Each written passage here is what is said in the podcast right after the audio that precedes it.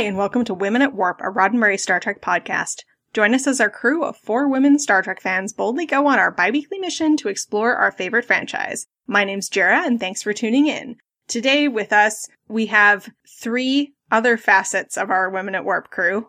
That's Andi Hello. and Sue Hey there. And Grace. I'm the saucy one. And uh, before we get into our main topic, we have a little bit of housekeeping to do first. Today's show is brought to you by Text Expander. More on that later. Our show is also made possible by our patrons on Patreon. If you'd like to become a patron, you can do so for as little as a dollar a month and get awesome rewards like thanks on social media, up to silly watch along commentaries, and bonus hangouts during the time of isolation. So visit www.patreon.com slash women at warp. That's P-A-T-R-E-O-N dot com slash women at warp. You can also support us by leaving a rating or review on Apple Podcasts or wherever you get your podcasts. Amazing. Well, I mean, as you might have guessed by this point, our topic for today is the Deep Space Nine episode, Facets. Uh, does anyone want to give the Coles Notes version of Cliff Notes version? Do you have Coles Notes in the States? Yeah, what is that? No, we have Cliff Notes here. and Spark Notes. Well, well, what would Cliff say about Facets, Grace? He would say this is the episode where Dax gets a chance to go back and talk to a personification of each of her previous hosts and per- previous personalities, vis a vis being them transferred through uh, her crewmates and friends. And she finds out many, many things about every one of her different hosts' facets, mayhap. Hmm. Each one of them makes up a part of her. Yes, they are all parts of a whole. From her standing with her arms behind her back to being sort of good at martial arts. And murder. And murder. One is just um, murder personality. One of them is just a dead-eyed murderer. Yeah.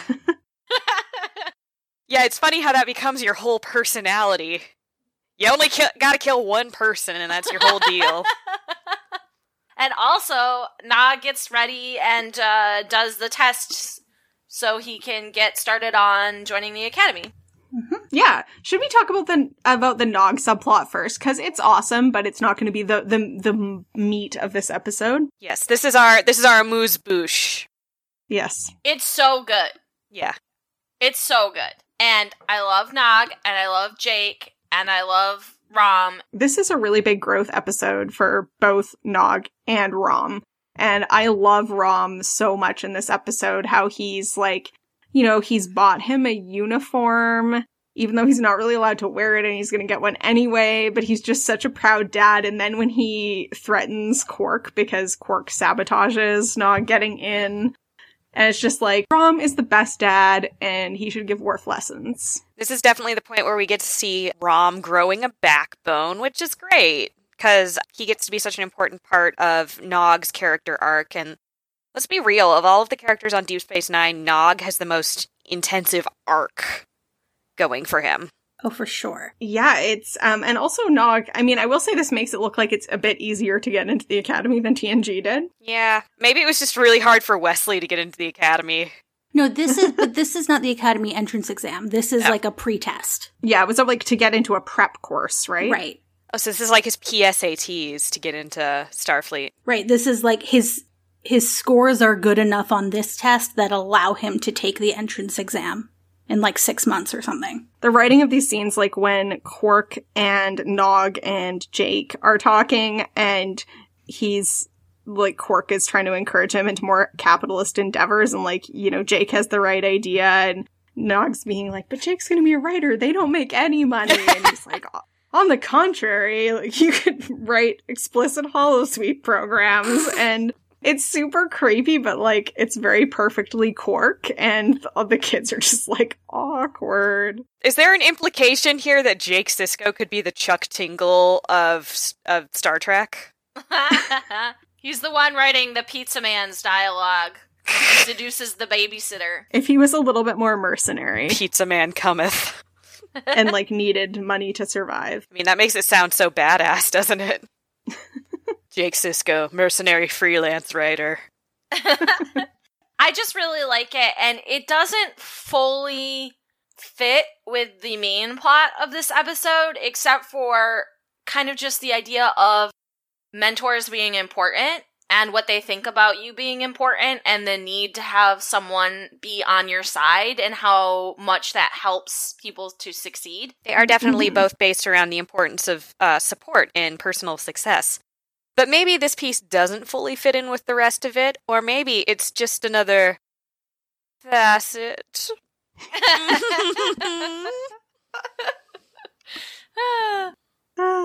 Gotta milk that one for all it's worth. On the main plot, I apologize, but I need to digress because I found out today that this episode originated with Ira Steven Behr's desire to do a version of the 1976 TV movie Sybil in the Sphere of DS9, which was a TV movie starring Sally Field, which was based on a book that basically skyrocketed the perceived legitimacy of multiple personality disorder as a valid psychological disorder. It previously wasn't in the DSM. And it turned out after a while that the woman that this was based on was making a lot of it up and that her psychologist was plying her with barbiturates and other types of medication that probably exacerbated her symptoms, basically to make money off of this story.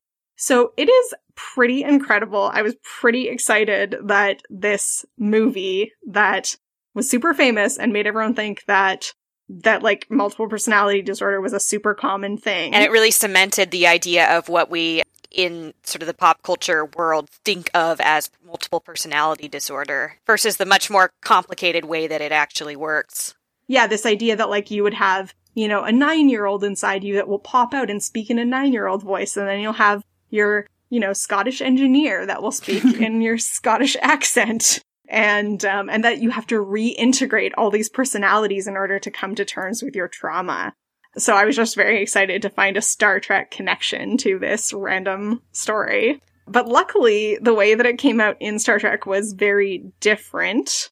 And I don't think at all presented in a way that would be stigmatizing from a mental health perspective. So go Star Trek. Also, didn't she um didn't the woman who the story was based off of eventually come out and kind of put out her own account of what the whole situation was, like Memoirs of a Geisha style? Um, she definitely said that she made up parts of it. Mhm. It's amazing how much we get to talk about um, in terms of talking about Star Trek, all these different sort of cultural phenomenon in uh, perceptions of concepts. Like we talked previously about the Satanic Panic episode and how that became such a huge aspect of modern fear during the 80s and the 90s. And it's just amazing how many of those we can gauge through Star Trek. Yeah, and that was um, that was retrospect, which we also did an episode on the Voyager episode. But also worth mentioning at this stage that this will join a fairly hefty collection of Dax episodes that we've done to date, including one entirely on Dax, um, one that heavily focused on Dax um, in, ter- in terms of transness in Star Trek. There was one on Blood Oath, and We did one on Rejoined. yeah, that that is probably just the beginning. But I think it's interesting that you point out that one of the main lenses that you look at transness in Trek through Dax, because this episode, the whole time I was thinking, I was thinking that transness is kind of underneath a lot of this. Hmm. Like this idea that your body doesn't necessarily match sometimes, and like that there can be multiple ways that people perceive themselves, and it's not always gendered. I don't know. I just thought it was really interesting, and I can definitely see why Dax has become kind of an icon to the trans community. Also, that gender identity and gender expression can have a lot of facets. Oh but, well, actually, on that, I think the only time that they explicitly tell us that a host is in a body that is not the same gender as the host was, I hope I said that all correctly, is with Quark. And it is, it seems to me anyway, to be intended to be humorous. Oh, yeah. Mm-hmm. Oh, right. yeah. Because they, they basically just want to make Armin Shimerman, you know, act very effeminate. And I, like, I'm kind of sad about that. Like, I know we're talking 20 plus years ago for this, but like, it shouldn't have been a big deal. The other thing is, is it's kind of uncomfortable to watch Dax almost like seduce him into doing it. Yeah. Yeah, that is another problem. Yeah, let's talk about this whole Dax Quark situation. I do think it's really cute that they have like this bond, especially Mhm. since most of the Starfleet people have like this view of Quark that's mostly negative. And so it's nice to see like their friendship. It's just uh, the underpinnings of their friendship is kind of icky. So we repeatedly see this idea of Dax be having this friendship with the Ferengi where she's kind of one of the guys, but there's an undercurrent of she's one of the guys, but all the guys involved want to sleep with her. Mm-hmm. And that's uncomfortable for many obvious reasons, and also for the fact that Dax is so much more than just the sexy girl character. She's got a lot going on for her, and the fact that they keep going back to that as kind of the running thing is unfortunate. Well, and then in this particular scene, I actually find Dax to be the gross one. Yeah. Yeah, she's ma- she's the one who's making it a sexy thing right now. Well, it's not only that, it's that Quark is expressing discomfort with his body being used for something that he's not comfortable with, and she kind of convinces him to to go through with it anyway using sex. In front of people. Yeah, publicly like fondling him, essentially. Yeah. And Mhm. then she knows that he's going to be uncomfortable with having this extremely feminine woman in his body. He d- expresses discomfort again while they're having their scene together. And so, and there's this moment right after that where Sisko's like, Isn't this a girl person? And she's like, Uh huh. And they like, ha ha ha. So they know he's going to be uncomfortable with it. Mhm. So, like, I actually find it kind of. this is a situation where she's taking advantage of him, and all parties could have definitely benefited from talking about personal comfort and safety ahead of time for this whole thing. Yeah, like I feel like, you know, basically, for example, the one that Bashir is playing, who's Torias, I think, was totally forgettable. and it could have been a really cool choice to be like, Bashir, I want you to play Audrid. And to have him, you know, do the starry eyed Starfleet thing about like, this would be, what an amazing opportunity. Like, I will never get the idea or the sense of like what that would feel like.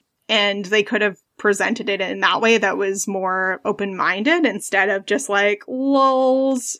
Well, and I just always I have this really strong thing about people's no's being respected. So Mhm. like yeah. he says no. And when Mhm. you say no, especially when something this personal, like he's gonna give up his bodily autonomy, that's not your cue to convince him. I Yeah. guess. Mhm. No does not mean convince me in any context. Exactly. So pretty much everything about Dax and Quark in this episode just kind of skeeves me out, even though I really do like that they have a loving relationship in a lot of ways, and Quark does want to help her, and she does trust him, and I think that's wonderful.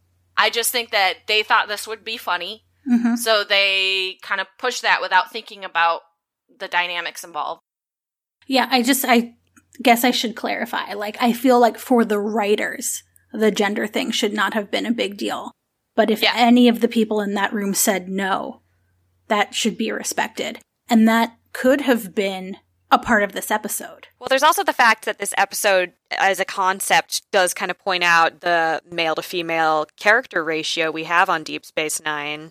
So we Mhm. see them bringing in, just out of nowhere, them being like, oh, yeah, she's been hanging out with Leeta. Leeta is totally a, a recurring character now, even though we've only seen her like once. And they, they said explicitly that that was because they didn't want to make more than one man play a woman character. Cause apparently you can only milk that joke once. Boo. And I mean, it would have definitely drawn attention to the fact that, yeah, there aren't a lot of regular women on this show. They're like, oh, yeah, there's supposed to be three women in previous hosts, and we only have Kira. Oh, crap. And they tried to get Rosalind Chao as Keiko, but the actress wasn't available that week. So they're like, well, she's friends with Leeta now.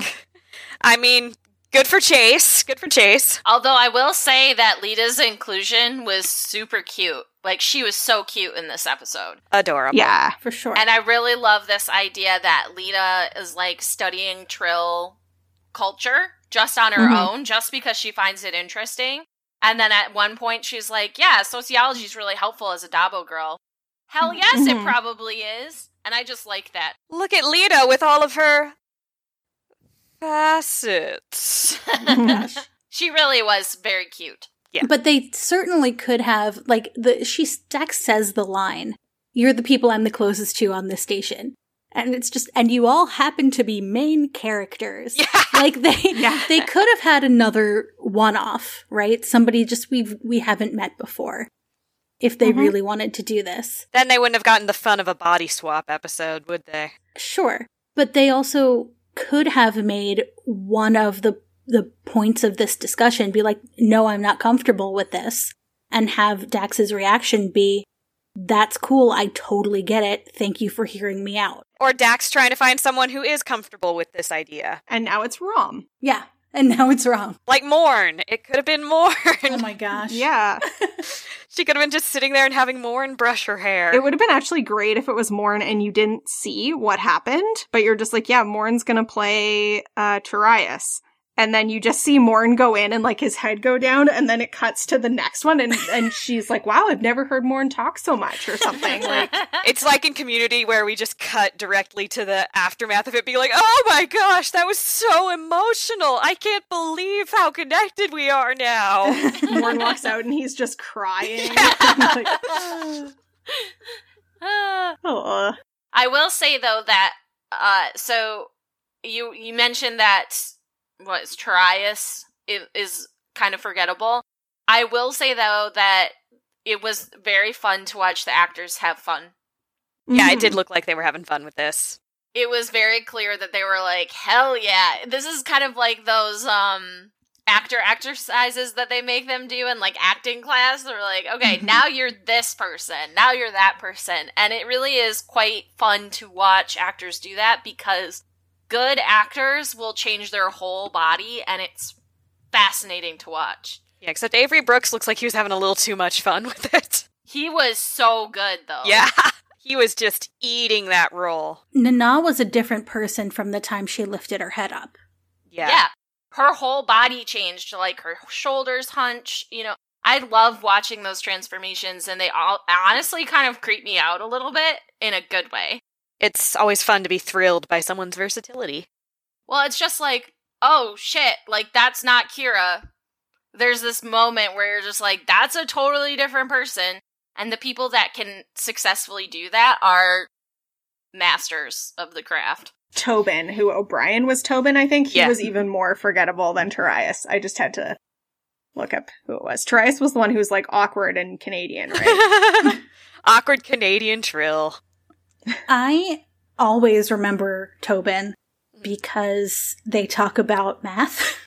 Sorry. Nerd. But no, they okay, so I understand that people pronounce things differently, but they say Fermat's last theorem like 15 times. And every Mhm. math class I've ever been in, it's been Fermat. Don't pronounce the T at the end. And it makes me climb up the wall.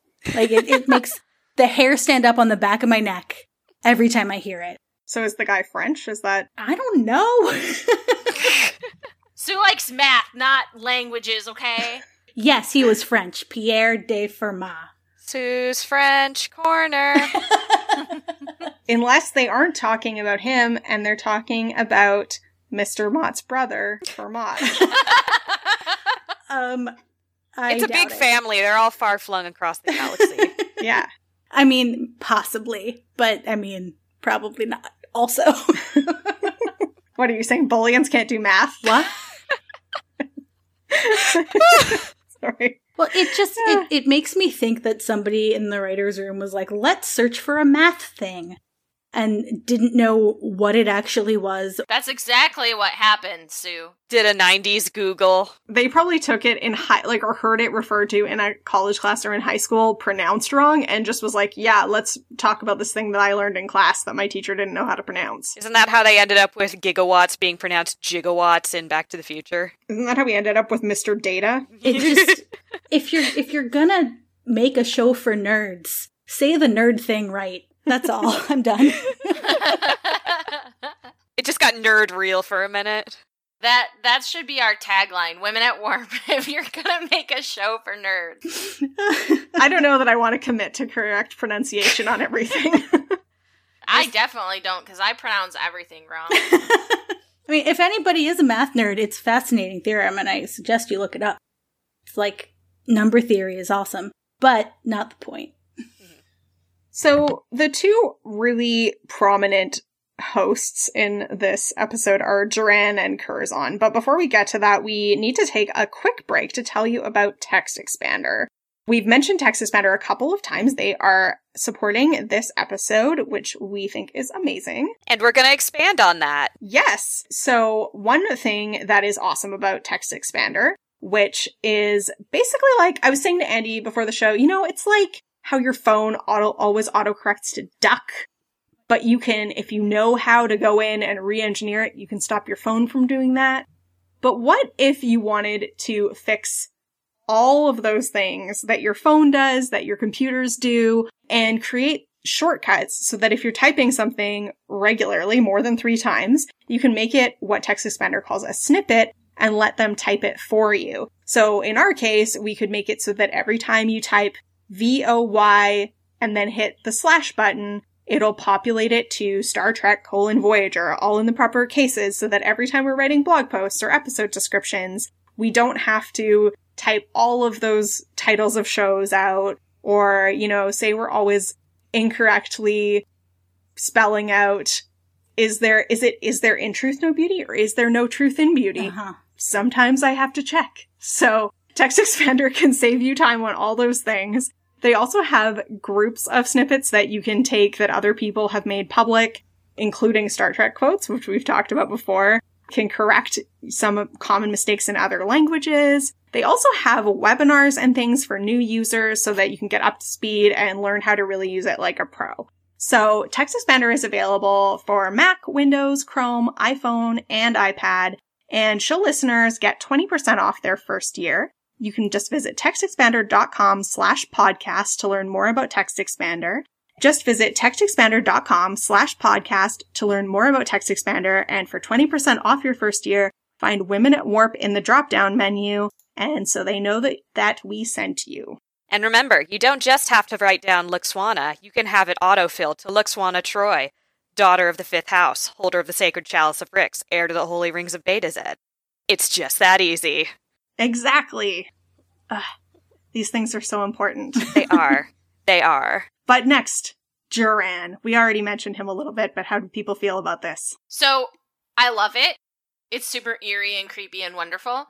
But I have mixed feelings on where they took it because, on the one hand, I was kind of excited that they didn't go the obvious route, and then, like, later in the episode, suddenly Sisko's a psycho again. Mm-hmm. And then also disappointed that at the end of the episode, Sisko didn't become a psycho again. Like, because you feel like there should be more. It starts to, like, when they bring him up and when he is in the episode, it feels like this is the main conflict of the episode. The tension is there. You feel like this is going to be the focus of the episode, and then he's just like, okay, bye. And he's gone. It's very interest- interesting how we, when we had the episode establishing Joran, we have this kind of complicated story about how this was a whole person, but it was a person who did something bad. So there was shame of this person and he was repressed and hidden. But in this, he's basically just Hannibal Lecter. Yeah. but I love it. and they actually had to reshoot because when they watched the dailies, Avery Brooks was too creepy the first time. I want to see the two creepy dailies. Release the Brooks cut. Show us how too creepy he got. But they, whenever they talk about him at this, the start of this episode, oh, the musician who became a murderer. Yeah. But like Yeah. any time that that we spoilers see him again, he's just this Murder is his personality. yeah, he's just Yeah. this like maniacal criminal. Yeah. And he, yeah, and it wasn't like he was a serial killer of random strangers, No. which is not to say killing anyone is good. No. but We we as a podcast are pretty anti-murder, pretty I'd anti say. that. Yeah. Yeah. Are you sure? Because I'm pretty sure that he is a serial killer that's on Mindhunter. True Detective Deep Space Edition. Definitely from this episode. And then it raises the question why did they have to do this facet with him? And I kind of wish that there had been more of a complicated payoff that maybe like that partly took maybe that took over but that it started out as less of a i want to kill you conversation like maybe he's really hurt that he's in a cell and doesn't understand Yeah, we got kind of a beautiful ending with the episode of Joran with Dax embracing this as a part of who she is, and now it's I'm gonna strangle you. exactly, yeah, it's kind of two steps back, isn't it? but it's so good. I i do like how she kicks his ass But yeah, yeah, what's not to like? I think it's interesting that at the very beginning, where she's explaining this ritual to all of them, she says, You can reassert yourself at any time. But Mhm. Sisko doesn't. he's having too much fun. Sisko wants to see where this goes. Sisko doesn't, and Audrid in Quark says, you know, the, the person whose body this is wants to say something. So Hmm. it seems that that statement that Jadzia says to them of you can reassert yourself at any time is not actually accurate. They seem to need the permission of the the host, even though Mhm. they're the host. So Dax wasn't just playing Quark. Dax was kind of smoothing over some details to everyone involved here. It also raises a lot of questions just about like are do Trill have latent telepathic abilities or just the Guardians? Do they have a device that allows this to do it? How come they're more telepathic with than with Ferengi than Lwaxana Troi? And changelings, by the way. Raises so many questions. Okay. So many questions. When they were doing the first the first transfer thing, I heard Sue's science corner in my head because I was like, how? I and then I decided I How? didn't care. But also how like he's just like ooh spooky. and then, like, suddenly he's transferring consciousnesses with like some chanting and hand waving and I They're don't buy Doing a it. trill mind meld? Yeah. I uh, I don't but but only with that one part of the host and only for a limited period of time and the the guardian doesn't necessarily need to be there to break it off or even be in the same room while it's continuing Maybe it's the symbiont that is sometimes telepathic. That's possible, Like, guess. yeah that would make more sense Yeah. I really don't care. But also it made me laugh a lot it up! because it's just one of those things that like, nah, that doesn't hold up. No, no. All right, cool, I'm in. Keep going. Like it i was like they could have at least given us like a crystal Yeah, oh, come on.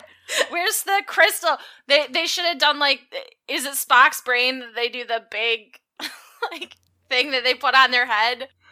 the headband Yeah, do that shit. Like that's more believable than just woo. If you're gonna do some half-assed sci-fi hand waving, at least make it a spectacle. At least make some props. Okay.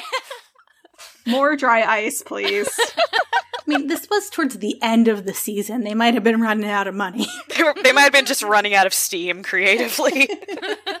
well they did have enough money for michael westmore to uh, get a photograph of the actor who played curzon in emissary and digitally morph it onto odo's mask to make the curzon mask which is pretty badass and go michael westmore I do really appreciate that, and I appreciate getting to see Odo be a different person for a while in terms of he gets to use his shapeshifting for fun, which he doesn't really do. Okay, so one last thing about about uh what's his face? The joran Hannibal. Jurisco.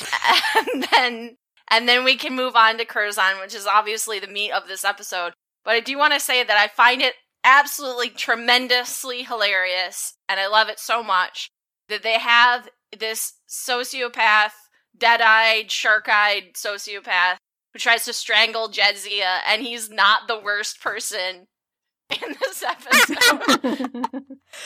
Oh, the bar! The bar keeps jumping. and there's your segue into Curzon. yep. Oh, Curzon. Again, definite, definite props to Rene Auberjonois for embodying this idea of getting to be a different person through character acting. He he does it very well. That said, the character of Curzon. Garbage. Uh, he, I definitely like how they they took this idea and and said, well, he's Odo is going to react differently to this because of his form, because he Yeah. is a changeling, and I think it is is kind of neat the route they took with them becoming more like a joined trill than with a, a different consciousness taking over a body. yeah. But I also want to point out that the Guardian, after he does his spooky woo woo, is like, it's probably fine. Yeah. And they just They're not worried They- about it. It's cool. they just move on. Well, and like Sisko's like, so what? What happens if he can't? If he doesn't go back? And the Guardian's like, meh. Eh. It's probably fine. That seems like a real cushy job. I did appreciate that they weren't really escalating it to ridiculous, even more ridiculous situation. I mean, it's pretty ridiculous already, isn't it? They weren't like Dax will lose one eighth of her hair. But so this, as you said, is the where the real conflict of this episode comes in, and we find out that because Curzon flunked her out of this initiate program and then she reapplied, that she's always doubted herself and thought she didn't measure up. hmm Lo and behold, we discover that Curzon flunked her out of the initiate program because he was in love with her. No, he wasn't. That's bullshit. He wanted to bang her. yeah. That's all. He thought she was hot, and she made him feel feelings. yeah. The end. How dare That's she? not love. And she No. was what, a teenager? yeah. Gross. Creepy. Okay, I wrote down many lines from from their uh scenes and the scenes between Dax and Sisko talking about it, but like where he goes, "You were a brilliant and beautiful young woman." Very beautiful. And it's like, okay, so we all know you weren't interested in her brains. You weren't like very brilliant. Yeah. nice emphasis there, Curzon. And he also says something else about looks earlier on, doesn't he? Oh, Cassidy. He says like Cassidy is a fine looking woman instead of like Cassidy is a great fit for you, Ben. Well, that whole scene with Sisko and Curzon was so icky, and I was like, really? Sisko, this is your bro? This is your mentor, Sisko? Sisko, you can do better. Yes. Do better. Well, I mean, apparently René Echevarria and Ira Steven Behr both weren't really very happy with how Curzon came across. According to Echevarria, if I had to do it over again, I would have been more careful about his character. He was almost always drinking or talking about drinking. Bear, for his part, says the way Curzon came across was by no means the way I saw the character. I saw him as a kind of bon vivant. Instead, he was like Shecky Curzon, a wacky, funny guy. And and they're right. They're absolutely right. The the character we see isn't the character that's been previously described to us. I mean, I get that they're trying to portray him as like fun loving, but he's just really selfish. Mhm. Okay, so so thought here, because basically what this episode did with writing Curzon is the same thing it did with writing Joran, and it wrote kind of a in turning them each into a weird kind of parody of a previous personality. So now we got to ask ourselves: we had uh, if have we really seen any of the actual personalities in this episode, or did we just see a weird caricature of them? Is Dax Yeah. is all of this in Dax's head? Is this just her perception of her previous personalities? What? Well, and then what part is Jadzia? Because almost everything we know about her personality was identified in one of those previous hosts. Yeah. She was really beautiful. Yeah, she was the perfect blank slate. Well, even when when when she says to whoever chases, I think it's that that conversation where she says, you know, I'm a master of Klingon martial arts, and the they ask back, well, did you take that up after you were joined or before? And Yeah. like, be, it it feels like because Jadzia started that after she was joined, that the other host is invalidating that experience. Or at least being like, oh, that was actually me. Right. I, I think that would cause like actually I I mean I really appreciated the kind of imposter syndrome subplot or like line thread in this episode and like you know, Dax is so awesome. So to know that she has self doubts and to see that they were caused by like a mediocre white guy, I was like, I'm I'm into this dynamic Mm. in this episode, but um, that would cause major issues if you found out like literally the way you sit every day actually was never really part of you all along. Right. Well, let me put it to you this way. Um, have you ever accomplished something and then had like an older relative be like, "Oh yeah, she got that from me," sort of thing? Mhm. Mhm. That's what that kind of Yeah. reminded me of in terms of sometimes when you do cool stuff, people in your family will try and take credit for being the ones to instill that in you, and it's kind of a yeah, sure moment. So I I feel like I agree with you, Jarrah, that the imposter syndrome stuff like really resonated, and I I totally get that, like that feeling that you got where you got because of luck or because you fooled everyone, and, and like if anybody looks closer, they're gonna figure it out that you're not actually supposed to be there, and I think that a lot of people feel that way, and especially a lot of women feel that way. Mhm. So like I found that to be the most resonant theme. And I just kind of wish that they had kind of pushed back on it a little bit in in the way that like no let's see more about what makes Dax Dax Mhm. from the Jadzia perspective, you know, and they kind of did that in the sense that they had Sisko be the one be like, "No, you are wonderful. You do deserve this. Your mentor was bad," and showing what a good mentor would have done for her. And I appreciated that and I appreciated their dynamic, but it would have been nice if instead of Sisko being the one to do that, she had done that for herself Mm-hmm. because it kind of just goes from oh you had a shitty mentor who was a man to now you have a good mentor who is a man but you still need a mentor who's a man Mm-hmm. Mm-hmm. Well, and ultimately like you're the one who has to make him feel better mm-hmm. Because he's ashamed. Men feelings are ladies' responsibilities. Yeah. I, I did love the quote though where that Sisko has where he's saying like, let me tell you something about Curzon. He was my friend. He was my confidant. In a way, he was my teacher as well. But he was also manipulative, selfish, and arrogant. Most people let him get away with it because he was so charming. Sometimes I let him get away with it too, but from time to time he'd push me too far and I'd have to stand up to him and tell him he crossed the line. And I was like, holy crap, how many of us know guys like in your personal or professional world, but I personally know a few in my like previous professional lives who are very much that guy who gets away with treating other people like crap because they're like fun and charming Mhm. and project this ridiculous confidence. And meanwhile, like all of these people, like women and other like people from marginalized groups that have kind of come in their path are the ones that are like, what's wrong with me? Yeah. He's a habitual line stepper That behavior is not solely that of men, of course. Mm-hmm. It's celebrated in men, though. But I mean, there are certainly, I have certainly experienced like women and, and other marginalized people who are like that.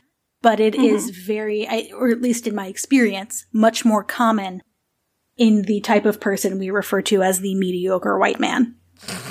And and when we're talking about imposter syndrome, like we often this often comes up in the workplace and there's studies that have documented that for example women will downplay their experience on their resumes whereas women or men are more likely to play up their experience and in interviews to basically, you know, posture confidence about skills that they don't necessarily have the same qualifications on and women are more likely to be like I don't know, maybe I'm not good enough at this. And that I think plays into some of those types. So they're not, you know, inherent to any gender, but they tend to be skewed more that way because of the way that we're socialized. and also it kind of echoes the i guess cultural trope of the brilliant guy who treats everyone like crap Oh, like all of the scientists in TNG. they're brilliant, so they're allowed to be assholes. But if Yeah. they were a woman, they'd just be considered an asshole. like the guy that takes over Data's body, the dying uh-huh. scientist. Yeah. Exactly the same. I mean, this is another unpopular opinion, even though we did that episode already. But that's why I hate Sherlock. oh i hate sherlock too Hate it. I'm not a huge fan. Hate it. y'all want to see a modern version of sherlock that's not horrible you should watch elementary Woo! Because bonus, Lucy Liu. Lucy Liu as Watson is a revelation, but the thing that I love about Elementary is they let him grow as a person and realize he can't treat people like that and like become better. Or you can just go back and watch the TNG Sherlock Holmes themed episodes. I mean, do what you will. Do what you will. It's your life. Live it. but there definitely is this idea, and it's perpetuated in Star Trek and in other culture, including Sherlock, that like a, a guy who is super smart and uh, Big Bang Theory, I would uh, argue would be another example. House. Yeah, that they're entitled or they get a lot more slack for behaving in ways that are really toxic. I'm trying to remember which God, which magazine it was that put out an article where the gist of it was fire your Ricks. In terms of Rick from Rick and Morty Yes. being your brilliant guy who is an asshole, but insists that everything has to be done by him because he's the only one qualified. And that he doesn't have to treat anyone as an equal or dole out any equal responsibility to other people's because he's the only one knowing how any of this is working. And how Mhm. that can lead to such a toxic workplace and how if you get that guy out of there you get a toxic element out and you do get a lot of people struggling to find their footing because no one can fully fill that role immediately but after a while if other people learn how to take on that responsibility mutually and on an equal level you'll all be so much better off in terms of hospitable workplace And with Curzon, like I don't see it. I don't see why he is supposedly so much better than Jadzia, but like her perception of him is like this great man that Mhm. has the ability and status to judge her and to judge her worthiness. And I just am like, girl, you are so much better than this dude. Also, the way that they keep saying, like, y- you were in love with him or you were in love with me. And that is like really a nicer way of saying it that's supposed to put the sympathy back on him instead of you kicked her out of a thing because you, had the hots for her Because you couldn't control yourself. yeah. And like literally the only thing that stopped it from being sexual harassment is that you kicked her out of the program. so that you couldn't sexually harass her And we haven't even gotten to the point that it's really creepy that this dude is a part of her forever now. Yeah. Yeah. I know. And then, and she's like, but I love you and we were meant to be together with through Dax. And that is like, ooh.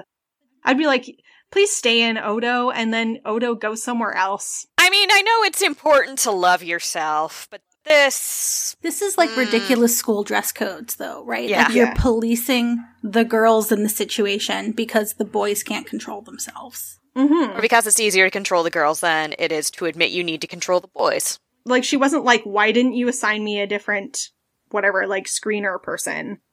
Like there should have been, he doesn't ever really have to take any accountability. All he does is have to admit to the thing that he finds shameful, but he doesn't have to be like, here's what I should have done differently because that wasn't respectful to you. Mm-hmm.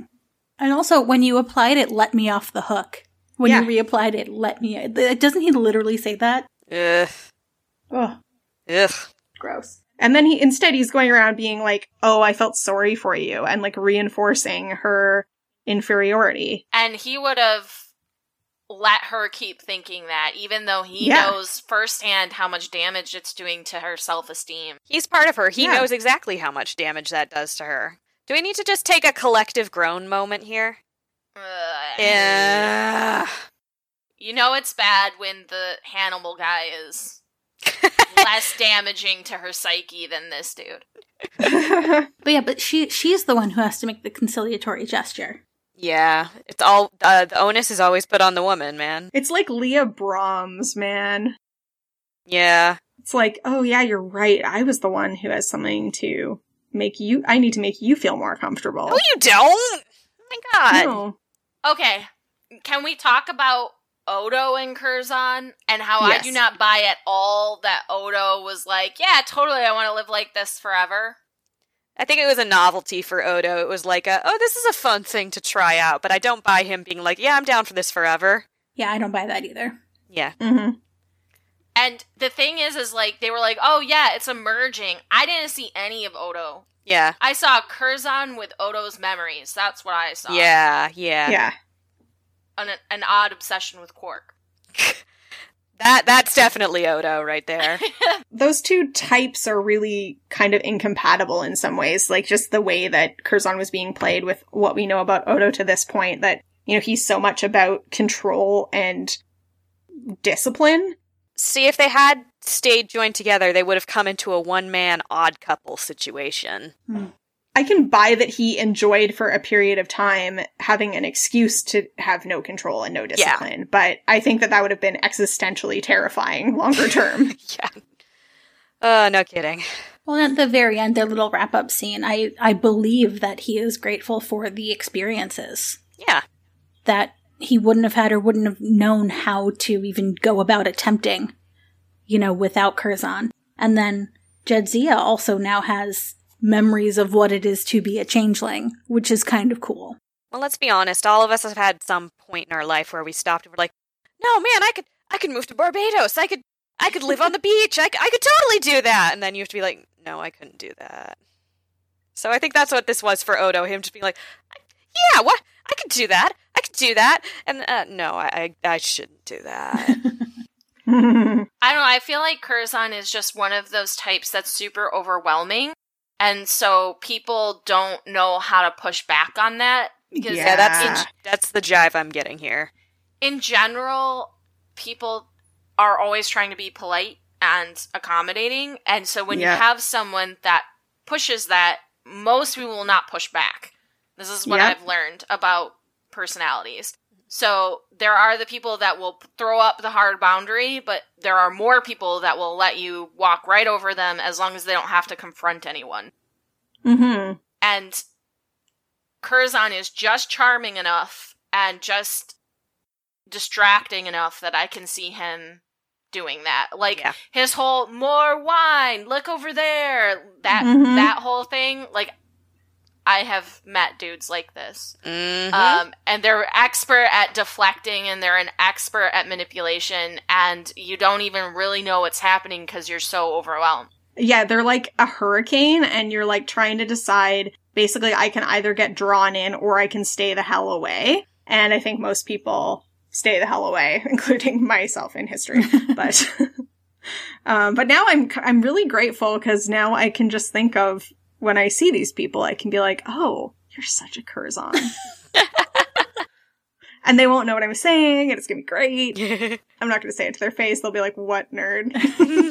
I also do love when she does confront him, just the, like, I don't think it ends well in terms of the messages that it sends, but I, I like her actually having to stand up and be like, you can't intimidate me. I'm not a little girl anymore. Um, and I think that that is a powerful example to demonstrate, like, I don't really like where they took it, but if this was a similar situation to, you know, say, you know, you feel this way about yourself, you feel like you're an imposter, you feel like you're not good enough, that's not true. And you have the power within you to stand up to people that make you feel that way. I think that's a great message. I think this is a good episode that could have been great. Mm-hmm. Yeah. I think it's also interesting that, I mean, they clearly have the ability to remove a host's memories from a symbiont, but they consider Joran to be, of course, dangerous as a murderer, but they don't permanently remove him. Yeah, they just like repressed them. So, well, I guess it's retconning, right? Yeah. Because when they did the repression, they didn't have the ability to remove them. Hmm. Also, they would have had to find a consenting host, probably. Excuse me, can we put a serial killer in your brain? oh, he's not a serial killer. He's just a killer of one dude, right? It's just one guy, really. It's just one. Sorry, I keep sounding like I'm defending murderers here. Sorry. I wonder if that's something that Jadzia would have to like sign off on. Hey, Yeah. you passed, you're gonna get a symbiont. By the way, murder. Like, cool. Add that under the miscellaneous notes. Check Y or N. Well, I mean, it's like as long as I don't get that creep that keeps si- giving me lascivious looks over at the Trill Center. Trying to get me back rubs on while I'm sitting at my desk. oh man. Well, shall we rate this episode? Yeah, let's rate it. Who wants to go first? Andi? I would give this episode four out of five impressive cartwheels from Leeta. Grace? I give this uh, episode three out of five facets. Uh, Sue? Seven out of ten murders. it's only seven murders. It's not ten, okay? So it's not really that bad. I'm gonna give it seven out of ten uh, Garak made uniforms. Aw. so sweet. Yeah. From Daddy Rom. He's cosplaying.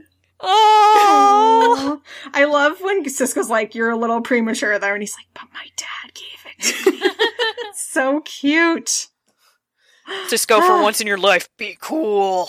Oh, I miss Aron Yeah, Yeah. and Rene. Yeah, Mhm. They both turned in excellent performances in this episode. they really did. Very much.